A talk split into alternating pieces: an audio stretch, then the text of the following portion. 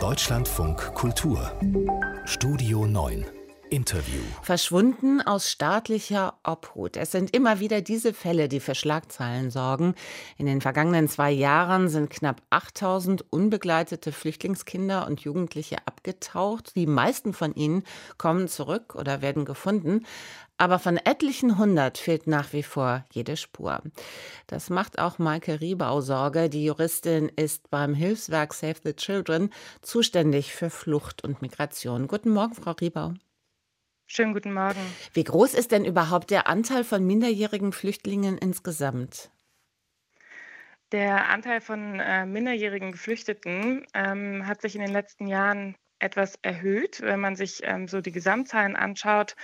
Und zwar hatten wir vor etwa 10 Jahren circa 1/3 der Antragstellenden waren Kinder und heute liegen wir ungefähr bei der Hälfte.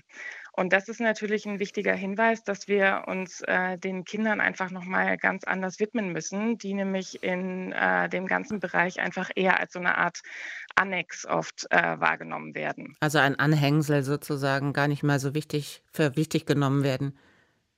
Genau, also wir sehen das auf der einen Seite im Asylverfahren, gerade wenn Kinder mit ihren Eltern einreisen, dann werden sie tatsächlich als rechtlich zum Teil gar nicht mit beachtet, sondern es wird im Asylverfahren auf die Fluchtgründe der Eltern eingegangen. Dabei gibt es auch eigene kinderspezifische Fluchtgründe, die dann gar nicht zur Geltung kommen. Und wir sehen das aber auch bei allen anderen Belangen, wie das Thema Schule, wenn es darum geht, wann und wie kommen Kinder in Kontakt mit Bildung. Da gibt es ganz gravierende Missstände, einfach weil Kinder so ein bisschen ein Nachgedanke sind, der vernachlässigt wird, unserer Wahrnehmung nach. Wobei Menschen unter 18 ja nach deutschem Recht nicht handlungsfähig sind. Was bedeutet das für die Asylverfahren von Minderjährigen?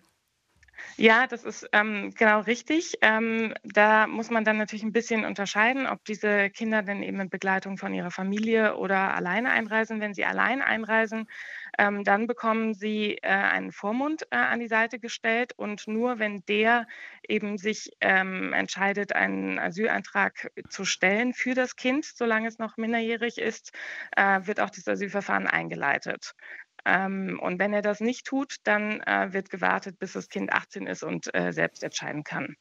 Warum verschwinden dann immer wieder Kinder und Jugendliche, die doch darauf angewiesen sind, dass ein Vormund, dass eine staatliche Stelle ihr Verfahren vorantreibt? Ja, das ist tatsächlich genau die wichtige und große Frage. Und wie so oft bei großen Fragen gibt es viele kleinere und mittelgroße Antworten. Also ein ganz banaler Grund ist, dass es tatsächlich immer noch zu Doppelregistrierungen kommt. Sprich, die Schreibweise von einem Namen wird dann bei unterschiedlichen Behörden unterschiedlich gehandhabt. Vor allen Dingen, wenn es dann auch innerhalb der EU, also sagen wir, ein Mitarbeiter in Deutschland schreibt den Namen anders als eine Mitarbeiterin in den Niederlanden, dann taucht das Kind sozusagen auch nicht mehr auf in den Statistiken oder eben zweimal als 2 unterschiedliche Personen. Dann haben wir als zweites auch immer noch die Tatsache, dass sich Kinder auf die Suche machen nach weiteren Familienangehörigen, die sich zum Teil in anderen Ländern befinden. Aber die viel wichtige Frage, die dahinter steckt, ist ja, warum wissen wir eben so wenig, wenn diese Kinder sich auf eine Weiterreise zum Beispiel begeben, wird da mit derselben Dringlichkeit nachgeforscht, wie wenn ein deutsches Kind verschwindet. Und was können wir eigentlich tun, um gerade in so grenzüberschreitenden Kontexten den Kindern auch die richtige Hilfe zur Verfügung zu stellen? Was wissen Sie über das Schicksal derer, die dann gar nicht mehr auftauchen? Ja, auch hier ist es relativ vielfältig. Also wir gehen davon aus, dass es tatsächlich eben natürlich auch ein großes Dunkelfeld gibt an Kindern, die dann zum Teil Opfer von Ausbeutung oder Gewalt werden. Also natürlich gibt es auch diese Fälle und da wissen wir leider immer noch viel zu wenig darüber. Also sowohl was dem einzelnen Kind passiert, aber auch wie groß die Gefahr tatsächlich ist in die Hände von irgendwelchen kriminellen Banden zu fallen. Das ist ein ganz relevantes und reales Problem. Aber die Zahlen dazu sind extrem schwer zu erfassen. Bräuchte es denn eine Art Sonderbehandlung für Flüchtlinge, Geflüchtete unter 18, um solch kriminelle Machenschaften auszuschließen? Also was es aus unserer Sicht bräuchte, wäre tatsächlich, dass man diese grenzüberschreitende Kooperation, also sowohl im Bereich Schutz, ne, also dass die Kinder- und Jugendschutzbehörden in Deutschland nochmal sehr viel besser vernetzt werden mit den Kollegen und Kolleginnen aus dem Ausland. Denn wir haben uns es hier einfach per Definition mit einem grenzüberschreitenden Zusammenhang zu tun. Im wahrsten Sinne des Wortes. Ja, genau.